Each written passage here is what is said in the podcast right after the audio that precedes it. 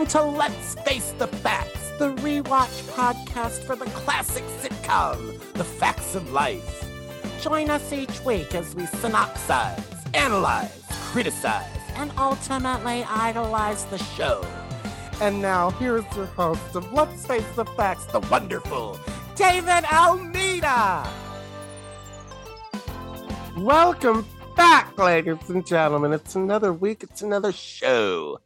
And thank you for downloading and pressing play. Um, isn't this interesting? I'm starting the show because, ladies and gentlemen, dear listeners, David has refused. David watched this episode and he has walked directly into the ocean. We may never see him again or hear the wonderful dulcet tones of his accents, of his his rich little like personality, where he becomes the characters and gives us an entire reading. So I'm sorry, this episode is just going to be me because David has apparently no opinions, he said, and he refused. So, okay, let's- I'm here. I'm here. I'm here on the Zoom call. I did connect. I have opinions, Matthew, and I do Oh. have to state them. Oh, David, I'm so glad. Oh, I j- j- ca- are are you going to fight me on this when I say this is uh, possibly one of the worst episodes ever in the entire series? okay, David. I'm uh, I'm not going to fight you on it, but I am going to work. I'm going to work double time to try to find a little bit of whimsy in it. oh, But whimsy! Oh my god! I will tell you the thought that I did have for this episode of the podcast was David, I'm sure you're familiar, but our listeners might not be. In 1964, the wonderful Ethel Merman married Ernest Borgnine. She was married to him for about 30 days. It was a match made in, well, camp heaven, but not exactly yes. not exactly real heaven. And later in 1978, when the wonderful Ethel Merman wrote her autobiography, she donated one blank page to her marriage of Ernest Borgnine. It's like chapter 26, my marriage to Ernest Borgnine. And then the next, it's a blank page. And then the next page says chapter 28. so you're saying that this should be a blank page and we should say nothing about this episode? We should say thank you, dear listeners. We will see you next weekend. All right. You can we find the, the link in this week's uh, show notes and on this episode's webpage. And uh, smooches and goodbye. Because Oh. it dawned on me if you don't have something nice to say, maybe you shouldn't say anything at all. And these, the listeners who have been with us since the beginning, who love the show as much as we do, are just going to be severely disappointed if they're those people that are like, you guys are just ragging on the show now. You clearly hate it. and mm-hmm. This is not, this is not your episode. So yeah. sorry. It- it is. Yeah. It's it's going to be a challenge cuz I don't want to be I never wanted this podcast to be that. And of course we know uh, I don't shit on the show. I just give it very very highly opinionated suggestions for improvement. And uh well, we never wanted the podcast to be this, but we also never wanted the show to be this. Th- that- thank you.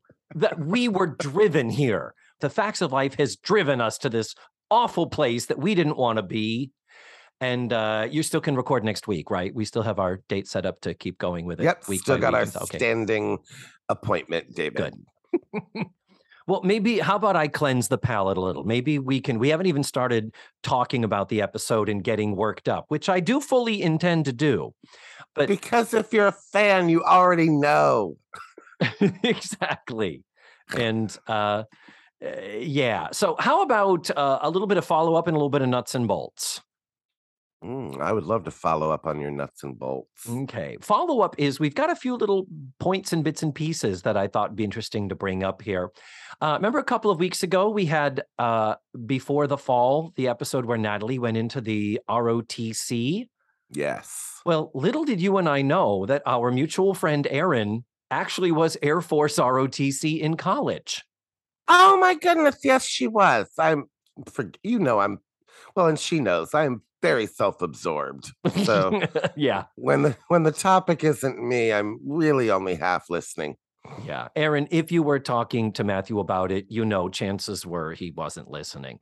Uh, but yeah, she uh, says that. uh, but Aaron wrote to me actually, texted me that she went to boot camp in San Antonio in July. So uh, think of the heat in Florida, only 10 times worse. And her response is yes, that is how drill sergeants actually are. She goes on to write, I don't take stuff personally, so I thought the stuff they said was hysterical. I wish I had a notebook to have written down some of the stuff that came out of their mouths. Yeah, because if you'd had that notebook, Aaron, they certainly wouldn't have seen it. Dennis Haysbert didn't notice that Natalie was holding a notebook and a pen. Um, but uh, Aaron's final word is one of the drill sergeants was shorter than I am, and and Aaron is not a tall woman, and no. she and she puts the rim of his hat would touch my nose. Like, how can I take that seriously? So uh, apparently, as I said, I had a suspicion that drill sergeants were like that from a a conditioning standpoint, from a kind of you know leveling the playing field and knocking any people down a peg or two that need to be knocked down. And uh, yeah so there it is from someone on the inside who actually lived it and experienced it. That was our friend aaron so that was the first item i wanted to do a little follow-up with. Secondly uh, i'm going to put in the show notes that you and i have both recently made appearances on other podcasts that we'd like to draw people's attention to uh, I appear on the most recent episode of Lions, Towers, and Shields. Oh, my. Thank you. And that is Shelley Brisbane's podcast, where she talks about old movies. It is a wonderful discussion with her and several co hosts from their podcast network that uh, she is a part of. And uh, we talk about the 1953 MGM musical, Kiss Me Kate. Ugh, at least somebody is. no, Kiss Me Kate is delightful. Ann Miller in Kiss Me Kate is a force of nature. Ann Miller is a force of nature. Goddamn right. It's, she's a goddamn hurricane that just picked up speed and got bigger and bigger and crazier the more she spent time on land.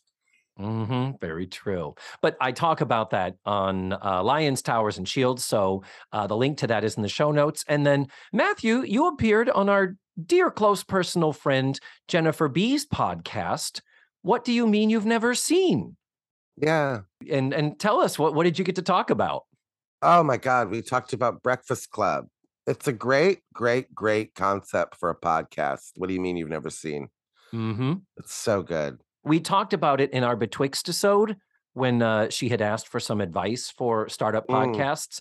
And uh, mm-hmm. I did happen to be listening back to something from that episode, and uh, we titled it incorrectly. And by we, I mean I. I called it What Do You Mean You Haven't Seen? That's not the name of it. It's called What Do You Mean You've Never Seen? And the, the uh, link to that is also in the show notes. And uh, if you like these shows that we've appeared on as much as we do, maybe y'all want to um, uh, subscribe to them and add tens of listeners to their roster of uh, existing clientele. Well, you know, it's got to be something interesting if I was willing to do it. Uh, yeah, of course. Absolutely. Me, not so much. It's just, David, will you show up someplace and talk? Yes, I will. yeah. And thirdly, for those of uh, our listeners who are tutti fruities, we did talk about an episode of The Partridge Family on the last episode of TV Talkaholics that just dropped at the beginning of September. David, and- how funny is it that that character made such a non impression that we completely forgot? Oh, oh, that I know. It's so funny. I I texted you ahead about this, but yeah, um, we were talking about, of course, Shirley Jones being the star of the Partridge Family and David Cassidy being her stepson. And then I went on to describe that she had three other sons. She had, of course, Shaun Cassidy Da Doo Ron Ron, pop star fame. She had Patrick Cassidy, who is big Broadway guy, done Sondheim musicals, still does regional theater. And then I said, and Ryan Cassidy, who is a set decorator who works behind the scenes. Completely forgetting that Ryan did start out acting in his youth on a, a couple of shows, including a, a certain show called The Facts of Life. We forgot that he was Kevin Metcalf, Ted Metcalf's son, and lived. I mean, in our defense, we might have blocked those episodes out because they weren't very good. Lived in the house, David lived multiple episodes and just right over our heads between the two of us neither of us went wait a minute ryan cassidy was actually on the facts of life the reason why we're here and uh what's anyway. so funny is you had mentioned that he was i think you'd mentioned he was attractive and i remember googling him and nothing came up yeah he he literally has two acting credits. And so therefore he doesn't appear anywhere uh, under the guise of he is an actor, performer, public figure. He's behind the scenes. I I I wonder though if his picture had come up if I'd been if it would have dawned on me because I doubt that it would have. and then would we have looked at the picture and gone, mm-hmm, okay. Yeah. So anyway, this is uh, a little more insider for the um uh, for the tutti fruities uh, with that. But if you want to hear us talk about the Partridge, I guess it's kind of a backhanded plug where we had a very fun and lively discussion about the Partridge family. So uh, if you've been thinking about joining the Patreon, great time to do it to get to hear the TV Talkaholics podcast. Uh, exclusive first access before it is someday somehow released to the general public at a later undetermined point in time. So, okay, I, I, can't skirt around it anymore. I've been trying to avoid it. I guess we have to start talking about season nine, episode six, Up from Down Under, which had an original air date of November 14th of 1987. November. November. Put a pin in that. Okay, I would love to. It was written by Austin and Irma Kalish. This is a, I believe, husband and wife team uh, they've written for the show before. This is his second of four. This is her third of five. Basically, if you do the math, uh, he he will have written four. She will have written five, and uh, they have history. We've talked about them the last time. Not going to waste any time uh, talking about it. You can Google them yourselves. What what the fuck? Am I your mother? Come on. They deserve to be called out for this, though. I mean, uh, I, I mean, or, or do we deserve to go over their impressive career? No. And they are responsible. That's what I mean. I'm not giving them any more any more airtime on my show. No, but they deserve they did they know what they did. Yeah. oh, this episode is the episode that introduces us to Pippa. Pippa is the Australian exchange student that uh, taints 16 episodes of the series I said taint. Uh, she'll be here 16 of the remaining episodes. She will drift in and out of the opening credits as a regular sometimes, sometimes as not a regular, uh, up until episode 13. Then I think she's there till the end of the series. Um, but uh, let's talk about Sherry Krenn as she is billed in the credits here. Now she is professionally known as Sherry Austin. Uh, she's primarily a country singer. Mm-hmm. I did not know this. She started at the age of 14, opening for Johnny Cash. Originally born and raised in Australia, then she ended up over here.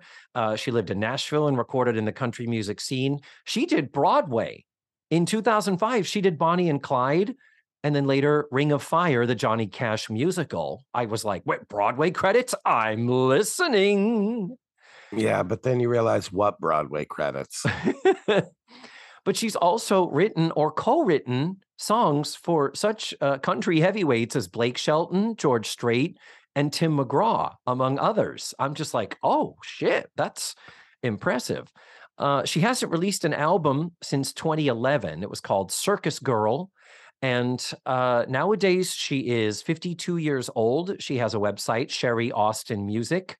She has an Instagram. She doesn't post much to it, but on August 8th, she did record a video. Looked like she was just standing in her kitchen and she sang the reprise of Look at Me, I'm Sandra Dee in honor of her recently deceased friend, Olivia Newton John, fellow Aussie. It's very sweet. But I did pull up some of her videos on YouTube and she's a really good singer. Like this is like she she's got the pipes, she's got the chops. And uh, I'll post some of them on the website for this page uh, if you want to have a look at those videos. But you can just Google Sherry Austin, and uh, you get some of her stuff, and they're they're quite delightful. It's that sort of uh, lighter pop country that came into being, uh, you know, in within the last twenty to thirty years. That sort of lighter, fun country, not the not the old school Tex Ritter shit. Uh, but anyway, um, that's what uh, this episode brings us. And we know I was never a fan of fucking Kelly Affinado. Right. Not just because of the why do we need another girl on this show? What did they what did they think was lacking that this was filling a void? And uh, on top of that, she was brought to us under terrible circumstances where Kelly was vandalizing Edna's edibles. She threatened Blair. She broke merchandise and then she stole money. So Mm-hmm. I was like, Kelly, you are out of here. You are fucking done. And now in this episode, we are introduced to Pippa, who's going to quickly become a new member of the family. And she too is brought in under false pretense and lies, lies, and more lies. To which I would respond, girl, no. Respect is something that has to be earned. And if your initial out of the gate is being a lying little whore, then uh, sorry, you do not get a place on the TV show that is near and dear to my heart. You will not be accepted by me. Period. Yeah. and we should make it clear before we start breaking this down, David, that we don't want it in any way to be confused between Sherry and Pippa. Because, like you said, I get why she got the part. She's she's a great little actress. Yeah. Uh, her line deliveries are are are fine. I have no problem with Sherry at all. I agree. She actually is really good. Actually, Yeah. and and Pamela Adlon, Pamela Segall, it was no slouch either. She was a good young actress, but uh, Sure. I think I think even more so, talent wise, I'm I'm actually more team Sherry than I am team Pamela. oh, so- so, am I. Yeah, yeah, we were But- talking about this before I hit record that it's like actually I do not hate her and her performance. I think this script and the conceit and the pretense under which she is brought to us is so insane fucking crazy. I d- uh, uh, especially when and I, I I I don't mean to jump ahead, but especially when you have a purpose for her to be there.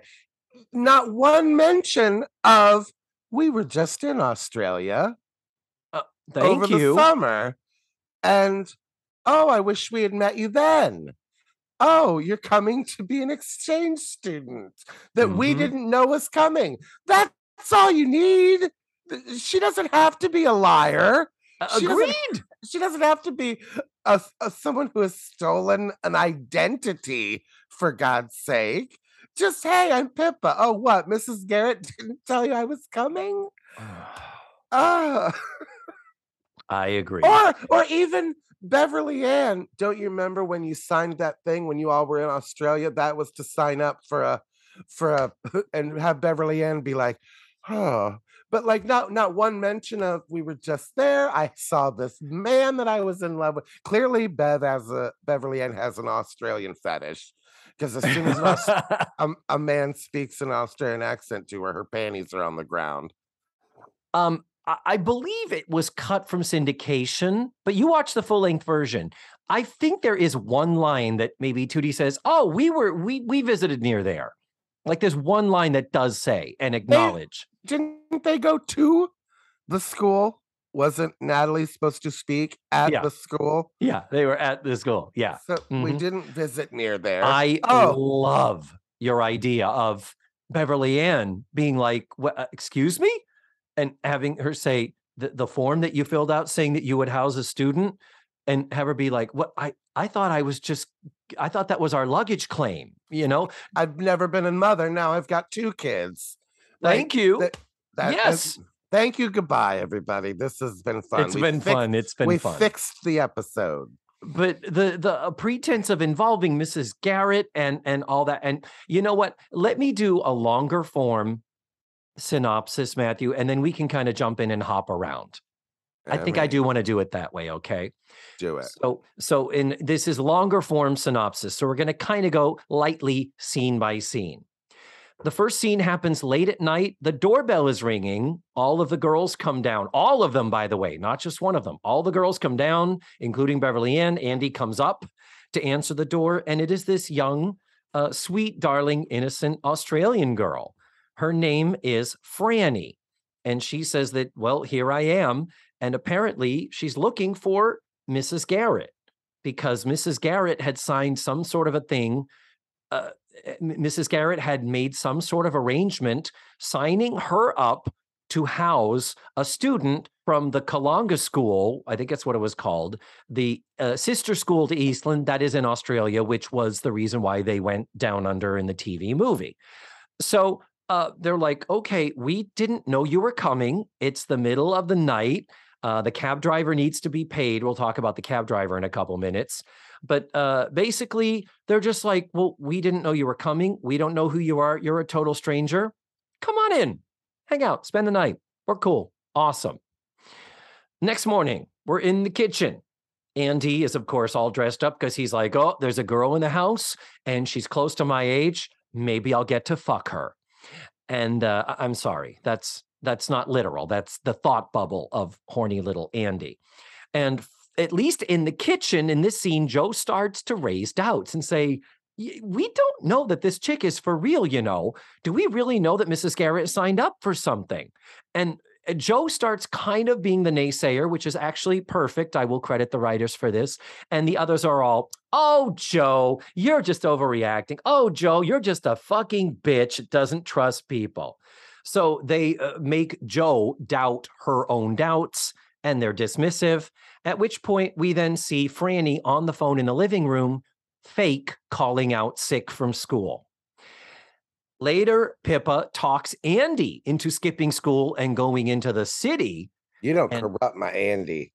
Yeah, exactly. What the fuck is that? Uh, later on in the episode, Beverly Ann does miraculously find a letter that that apparently Edna did leave behind, verifying that yes, she did sign up for this shit. That survived the fire. Yep. well, no, the Down Under came after the fire. But Mrs. Garrett didn't go to Down Under. Oh, that's right. That's right. Oh God, what the fuck is happening? So that here? that le- that letter's been there for how long? Yeah, it's yeah, whatever. Um, Go through your junk drawer, girls, every once in a while. So no sooner do we feel like, okay, this is on the up and up, and this girl Franny needs to be here. Ding dong.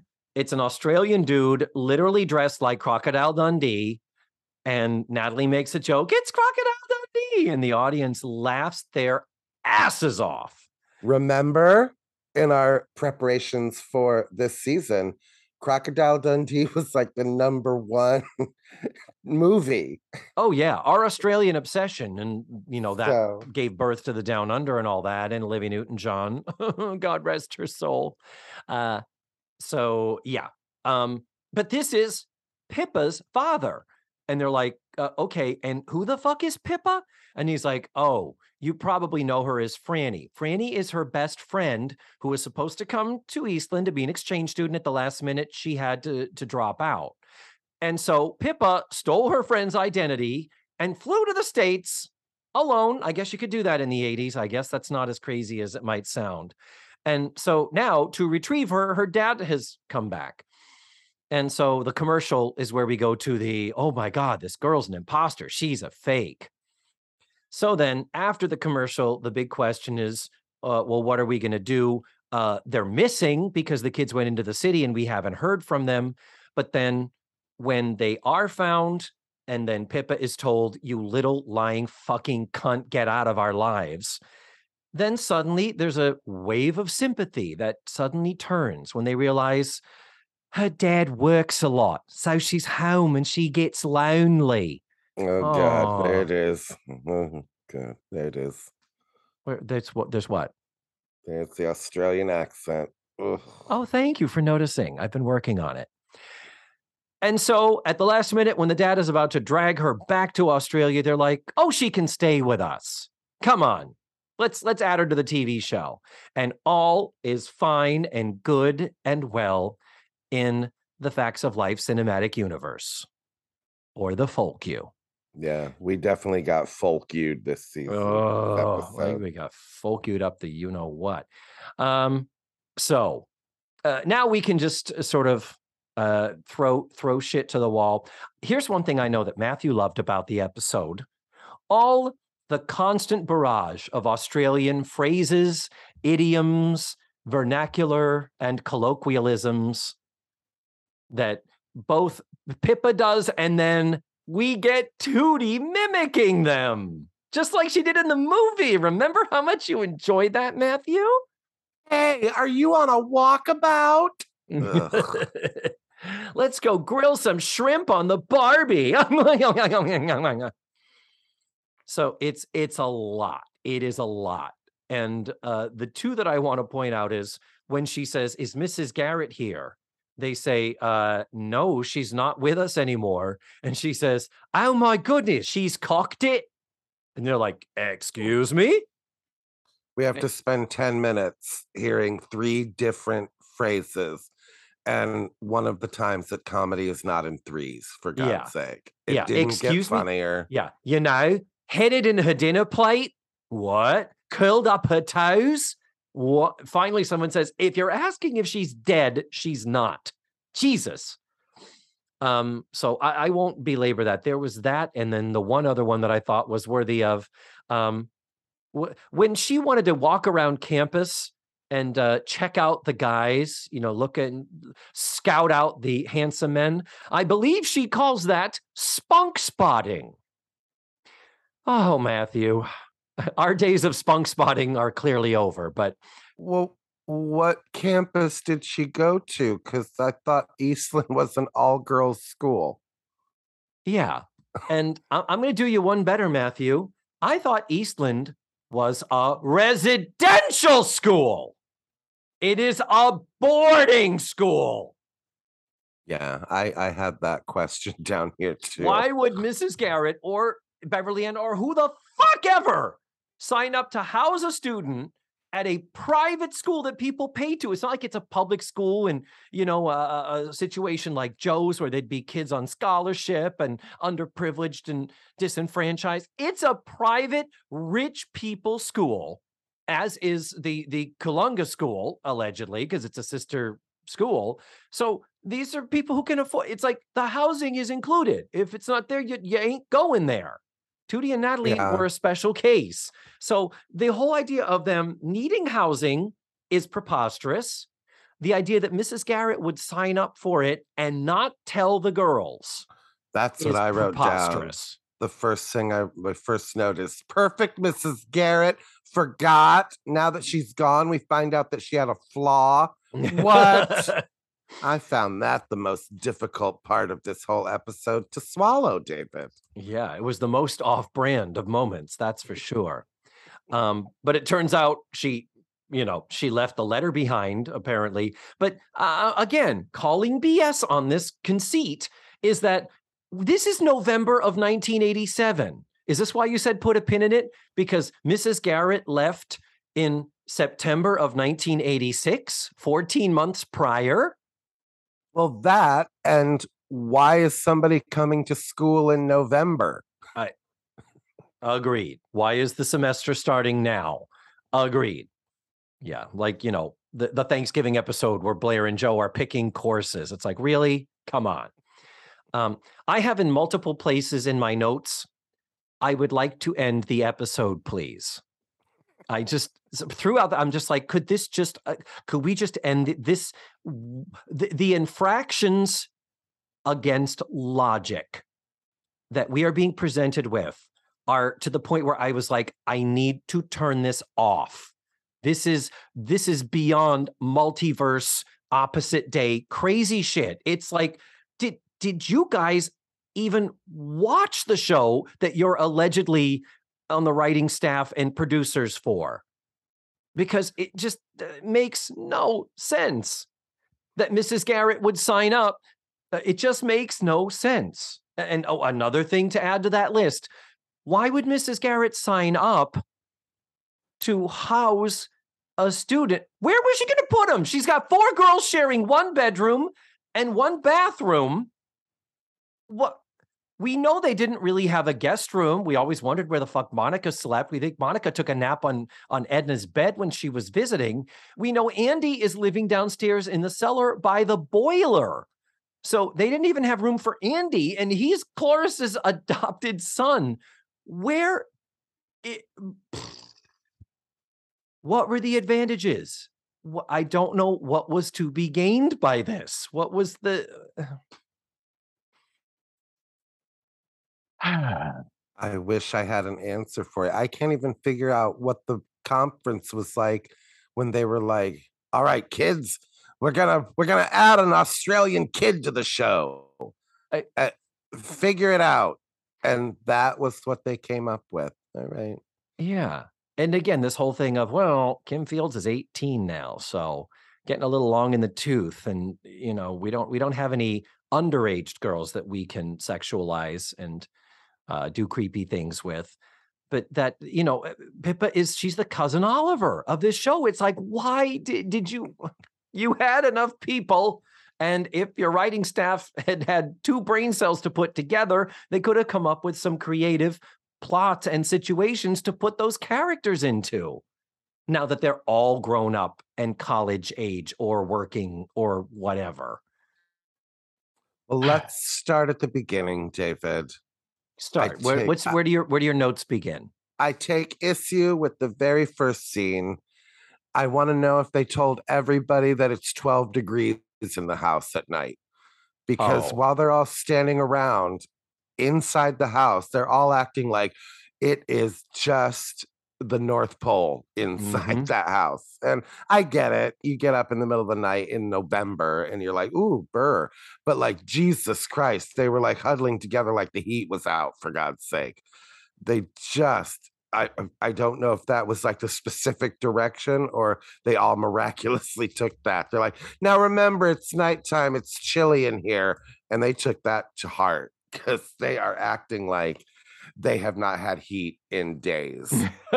and Pippa did have a coat on, and she was doing a ah, yeah. I'm sorry. Well, to... She was outside. Yeah, at I'm least she out... was outside. Yeah, but yeah, it's like they're acting like it was just as cold inside without the covers over them. Right the, the weird thing about this first scene is that when it is decided that she would stay there, like, you know, well, let's stay here and we'll work and we'll work out the the details tomorrow.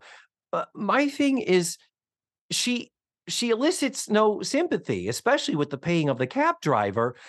Eh, you know what would have helped? Even something as simple as, oh, you weren't expecting me Well, gosh, I, you know, I know the school is probably closed. I don't have anywhere to go.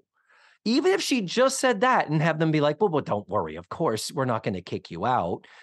At least something like that. We do know that Beverly Ann and the girls are, are generous in that sense. But there, there's no sense of sympathy about her. And uh, uh, the other thing is, uh, in addition to, I would like to end the episode, please. Throughout uh, my notes, I also have May I introduce you to the telephone? uh, because they are it's typical it's typical la sitcom writing where they're just like okay so she's an australian she uh, hops on a plane and then she's here it takes tens of hours in the teens of hours to fly from australia to new york and then for the father to say, What? My daughter is missing? Well, I'm going to fly and find, I'm going to call ahead and see if I can maybe get a, a little bit of a sense of where she is. I'm just going to fly there blind and just show up at someone's doorstep, knock, knock, looking for my daughter. It's like, y- you couldn't have called either, huh? Well, Beverly Ann does ask him. She's like, "You flew all the way over here. Have you? uh, Could you have called?" She does. She does. Absolutely. She is right. Now, the other thing is, it's like uh, uh, another, may I introduce you to the telephone? We know that Edna is in the Peace Corps in Africa. She is not in the middle of the desert living in a hut with no running water and no whatever. I, I don't know where she is, but because she's connected to the Peace Corps, there are ways to contact her also. It may take a day or two, but this whole thing of, uh, well, we, gosh, we don't know. And, you know, she's in Africa, and Africa as a whole, as a country, is uh, unreachable. So, uh, Um, mm, I'm I'm calling BS a little bit on that. Again, if they had just said, "Well, we can contact her, but it can take some time, depending." Fine, I would have given you that if you had inserted a teeny tiny little justification of something resembling common sense. You said we were going to talk about the taxi driver. Yes, let's talk about the taxi driver. Taxi driver is played by Ken Lerner, L E R N E R. He has 156 credits in a 45 year career. Uh, he is still alive. He is still working. Back in the 70s, before the facts of life, he was on Happy Days as one of the Malachi brothers. The Malachi Crunch in the Demolition Derby episode with, with Pinky Tuscadero, the wonderful Roz Kelly I'd buy that. He was one of the Malachi brothers. Look it up. This picture's on, uh, when you just Google his name, it's one of the ones that comes up. He was also the agent slash accompanist to Fabian when Fabian appeared as himself on Laverne and Shirley, which we talked about when he and Bobby Rydell appeared on this show. And uh, Ken Lerner has done many movies, tons of TV, tons and tons of TV. Uh, he was Principal Flutie on Buffy the Vampire Slayer. And most recently, he's had a recurring role uh, of Lou Schwartz on The Goldbergs. I just the joke that they gave Natalie when he says it was $175. Did that include dinner and a show? Ha ha! Why wasn't the joke? Did you drive from Australia? Yeah, true. So true. Yeah, $179 cab ride. That's a fucking lot of money. I didn't look at the conversion. Did you? No, but I mean, I, I would guess it's a lot of money, but uh, considering that it costs like a hundred bucks to get from JFK into the city, like as a flat fee, like it didn't Yeah. seem that outrageous to me. How much? Let's take a bet. $179 in 1987. Today, it's 2022. probably 450. I'm going to say 520. I haven't hit search yet. You win. It was $466.84. I went over. So, er, nope, I don't win the showcase. Mwah, mwah. And because I was within a hundred dollars, I win both showcases. and you get to reach inside Bob Barker's pocket and fish around for a special prize. David, that's if you get the price exactly correct in contestants row. Oh, excuse Ah, me. could you please? the fact that she is very, very comfortable. It was almost like bull in a china shop. She kind of walked in and was like, I'm here. And it was almost as bad as the lady who came to dinner, who was just unapologetically in the way. And the the fact that she goes, she said something and she goes, Oh, thanks, Bev. You've known me for 10 minutes. Did you just call me Bev? bitch i will cut you yeah. Yeah. No you're right and and again throwing around all your terms all your colloquialisms it's like girl you do know you're in another country. You do know there are differences in the language. You could be a little bit more even keel. Well, and I wonder, I wondered because I don't know any um Australians. And I know you've been to Australia, David. oh yes do i have thank you very much matthew Um, I do remember you forcing that information on me. Um, wow But I don't I want to know if that is actually how Australians speak. Yeah. Uh, hmm. Like And and remember those terms do change over time. So it could be, you know, this is the gag me with a spoon. You know what I mean? So but I want to know if Yeah. it's like, you know, like like when they write a southern character and it's all about grits and gravy and you know and and little old and little little o and like Yeah. da- and darling and all that stuff. darling. Are you gonna park your little old car in my little old driveway? It's like ugh. and and I guess it is a trope, like like for Southerners to be like, "Oh, I was on him like mustard on a tie at a county fair," or mm-hmm. "Oh, I'm gonna cover his butt like tidy whities," or you know what I mean? Like, I- Yeah. I I get that that's a trope, but like, I just wondered if this is how they actually talk. Like, I mean, you know, when we say, like, if we were talking about somebody dying, and I was like, "Oh, she went tits up." You know what I mean? Like, it's Yeah. like, we wouldn't go to Australia and say, what? Oh, gee, she's three sheets to the wind. Oh, she's shit faced, huh? Like, we wouldn't, we'd say, we'd just say she's drunk. We're like, mm, a, a semi intelligent person is aware of when they're being colloquial. And uh, yeah. I, I'm I I wonder the same thing, Matthew, and I would dare say I will bet an Aussie who was alive in 1987. If, uh, listeners, if you know somebody, please let us know. We want to know. did you notice in the next scene, David, when everybody's coming downstairs? Uh, What? what where I- every where everybody exited to. Natalie exits into the shop, David. Oh, I did not see that. Wow. I was thrilled at the top of the episode that the, all the girls came from the top, top balcony, which is correct. And Beverly Ann came from that left balcony, which is correct. I was glad that they didn't fuck with that like they have been in recent weeks, where it's just like, hey, I'm going to go to bed. I'm sleeping in Beverly Ann's room tonight. Hey.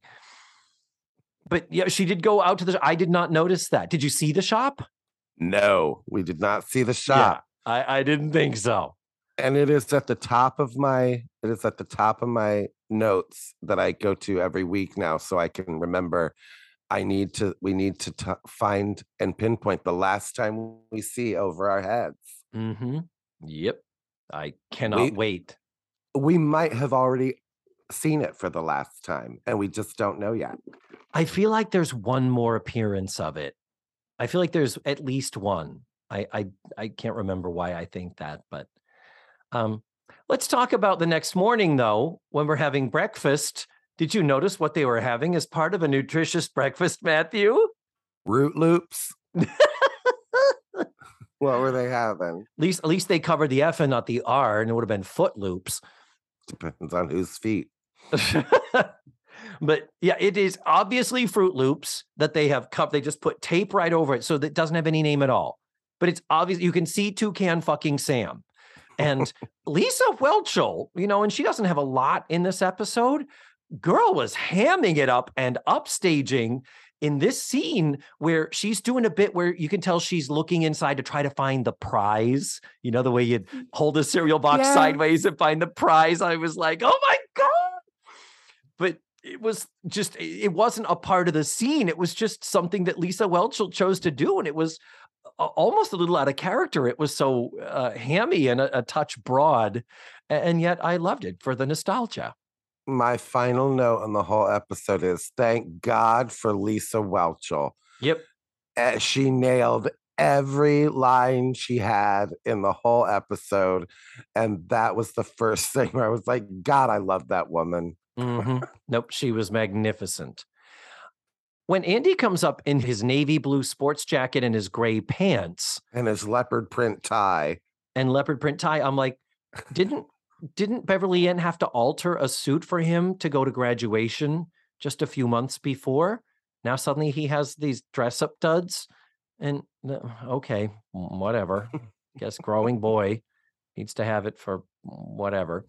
Um, Again, another better joke. They talk about her going to Eastland, and Tootie says, um, something about the food at Eastland. Oh, yeah. In her sitcom lying. Yeah. She's like, yeah, I loved Eastland. It was really nice. And uh, the food's really good too. Oh, well, and, and you've already mentioned Mrs. Garrett. Why not give her a little backhanded compliment or something? Because she says, You're not going to Eastland. The food sucks. Yeah. Why wasn't it? Oh, the food at Eastland hasn't been good since Mrs. Garrett left. I thought that too, because we know that Mr. Parker was shipping in like pre-made, like it was, you know, pre-made food. It wasn't being made on premises anymore. Oh, I miss her strudel. Mm-hmm. Giggity. We could have had a little bit of reminiscent about Mrs. Garrett in there. All I mean, all we've mentioned is that she's an idiot that doesn't remember to do her job. Scatterbrain bitch. Um, little bit cut from syndication. There are just little bits and pieces cut from syndication, some nips and tucks, not much of any real consequence.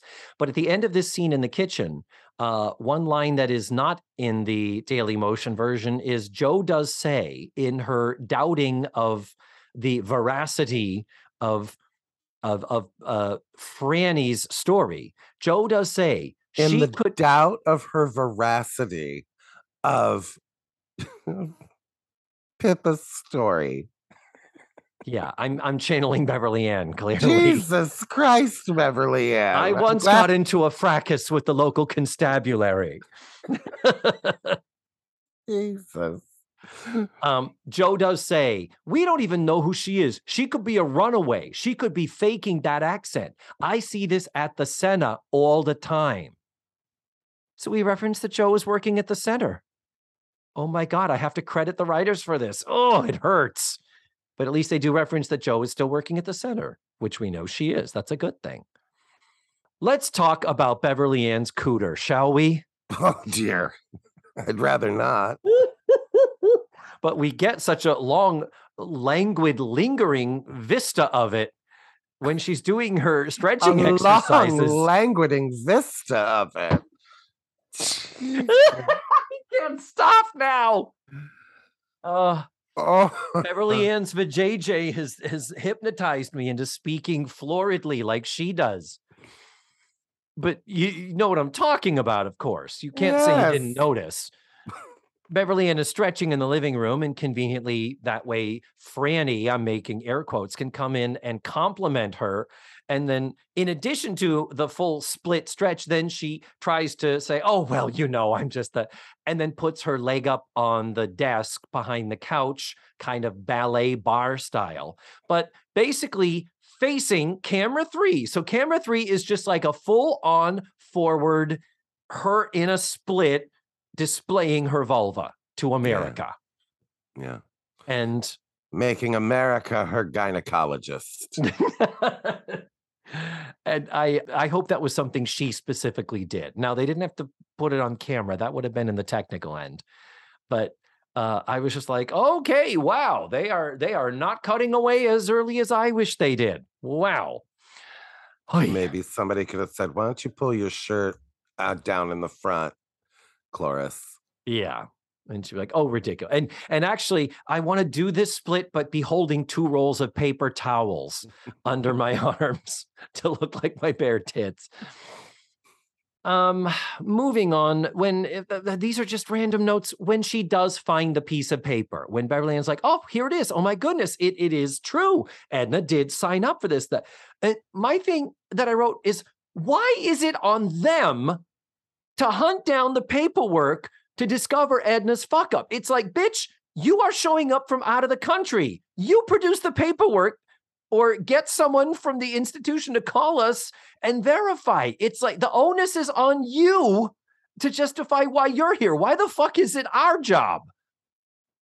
Well, and I mean, I again, this is where it goes back to Eastland is a boarding school. So I, all it would have taken was a call to Eastland. Be like, hey, hey, Franny's here. You want to come and get her? You want us to drop her off um, for her dorm assignment? Yeah, thank you. Her dorm assignment. And she's a little bit of a hoodlum. She might Yeah. need to work in the cafeteria. Just saying. um, We need to send her on a rock hunt. walkabout to a rock hunt. Uh, So let's talk about the dad, the guy that plays Pippa's dad. The actor's name is Michael Preston. He's actually an English actor, born and raised in England, and started his career there. Uh, 57 credits in a 33 year career, but he primarily, it seems, has worked in Australia. He was on 396 episodes of an Australian soap opera called Bellbird in the role of John Kramer in the mid 70s. And uh, he's good. You can tell he's authentic. He's his dialect is spot on. It's like, okay, I believe he's a native, or in this case, he's an Englishman who's been working in Australia for a good chunk of his career. And uh, here's a funny thing: he also had three top 40 hits in the UK singles chart, including reaching number 12 with his cover version of Mr. Blue in November 1959 before immigrating to Australia, where he worked as a nightclub singer, which then transitioned into becoming a host and then a host on television and then an actor. So hmm. he's had quite the career, and I think he's wonderful. He's really nice, and I think casting wise, he was just just the right amount of a uh, little bit grizzled, but not too grizzled.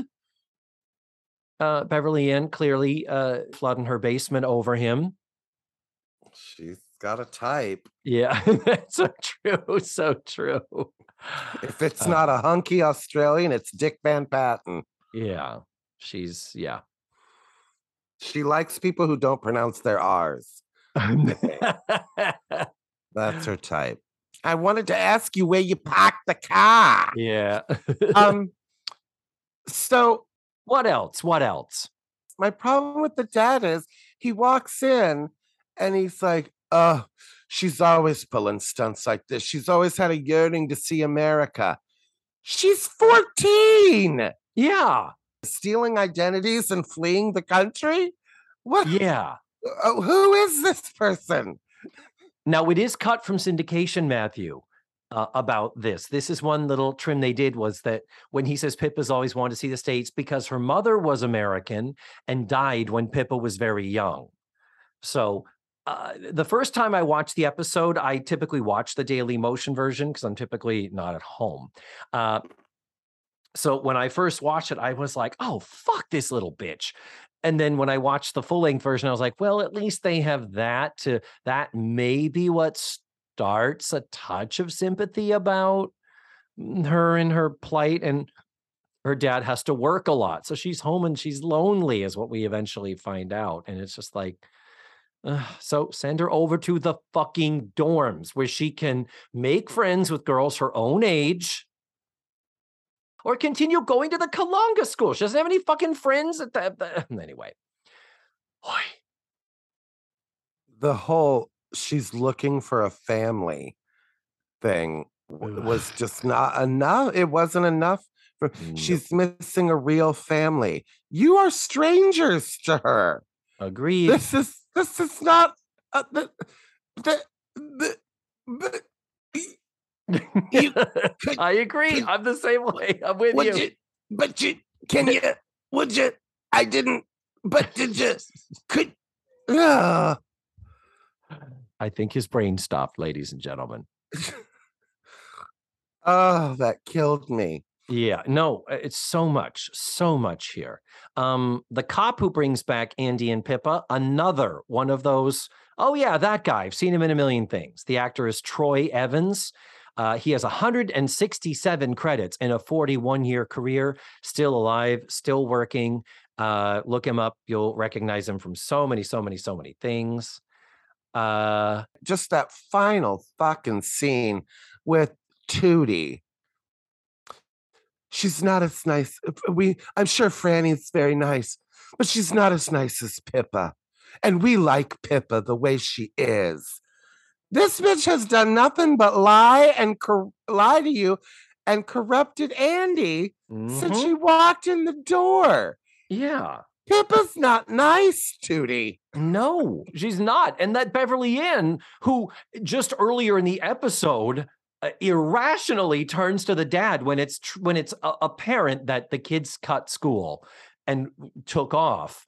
Beverly Ann turns to the dad and says, "What has your daughter done with my Andy?"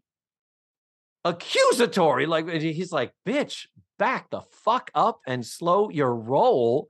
But now it's like, oh, well, uh, I think it could be a contemplative possibility that we might entertain the most whimsical of yearnings and incidental. I don't know what the fuck I'm saying anyway. Uh, but but then she turns around and she's one of those. I think I understand her. She's lonely and this. She wants a family. It's like, uh, yeah, I want her to say she needs a real family. So for fuck's sake, go and find one and get out of our goddamn house. Oh, a single dad. That's not a real family. That's uh, that final line with that face. How can I refuse? How can you refuse? She's 14 and she's your daughter. That's how. That's how you refuse. It's abandonment. you you say no. You cannot live in another country away from me because you're 14 and I'm not leaving you with these total strangers that have just said, "Yeah, this girl can live with us." No, that's how you refuse. I hate to give parenting advice to somebody as somebody who doesn't have children, but I have a cat. I know how to say no. Beverly Ann lies to the dad to convince him to let Pippa stay. And she says, Oh, I just heard from Edna. Yeah. And she verified that she really, really wants us to do this. Yeah, that's the ticket. And then later, after the dad leaves, girls are like, When did you talk to Edna? And she says, First thing tomorrow morning. now let's rattle our dags and get to bed. Ha ha! I I will end it by saying thank God for Lisa Whelchel True. because her little asides through the whole thing kept me going and gave me life. But the truly laughed out loud, I did have a laugh out loud moment, David. Which one? The, when Beverly Ann wearing her hairnet from from bed opens the door and sees that it's the dad. and in one fell swoop, the prop work, the timing opens the door. You must be looking for Beverly Ann. Beverly Ann pulls her nightcap up and opens the door again. Goes, oh, hello. Was just Cloris Leachman brilliance right there. She was. I wish she had had a nightgown, like a, you know, not too revealing nightgown under the bathrobe. So instead of just pulling off this ridiculous hairnet, have her pull off the hairnet end of the thing and be like, oh. mm." but uh, yeah, that was pretty funny. Pretty funny. That was my only laugh out loud moment. In the Yeah. whole thing. As far as the backdoor pilot, David, Oh, I would not watch this show. no, I would not. And I- I've already stated, I wasn't even thinking, I've already stated the perfect title. May I introduce you to the telephone? That's the name of the backdoor pilot. Like, are you being served? May I introduce you to the telephone? There. Uh, What would uh, you name it? Uh, uh, I think the only thing you could name it would be Pippa! Exclamation point, and and I'm uninterested. yeah. Or or she's a pip. Uh, uh, you see what I did there? So this has been fun. Has it? I mean, talking to you about it always, always fun, Matthew. the Oh, episode David. itself, no, nah, not so much. I hate this episode. This is one of the all-time worst. and it's not, and it's like okay, fine, introduce a new character, whatever, but just the this was not the way to do it. Do it This wasn't it. plausibly and do it credibly. It's like, I Mm. swear. Oh, at least Oliver was the kid's cousin on the Brady Bunch. Well- At least it was justified. So, oh, our cousin's going to come stay with us. Cool. And you felt pathos for him because everything he touched turned to shit. That was the Mhm. whole purpose of his first episode. That he was bad luck. Yep. How little did they know. All right. Uh, Well, let's wrap this fucker up and we can get back to our lives. That makes sense. Next week, we're going to be watching season nine, episode seven, called The More the Merrier. which had an original air date of November 21st, 1987. You can watch the episode ahead of time at Daily Motion. We will post the link in the show notes and on this episode's webpage. Other than that, we are done.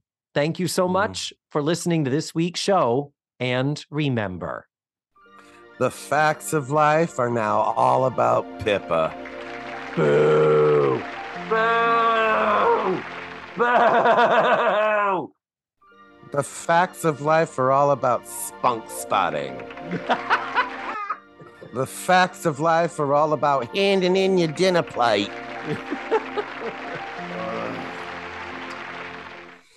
Ah. Let's Face the Facts was created, produced, written, hosted, and edited by the wonderful David Almeida. Our theme song was beautifully arranged and recorded by Ned Wilkinson. Please visit FaceTheFactsPod.com for supplemental photos and videos, links to social media, and ways that you can support the show. And don't forget to subscribe, rate, and review. This is Matthew Arder saying tune in again next week for another thrilling episode of Let's Face the Facts.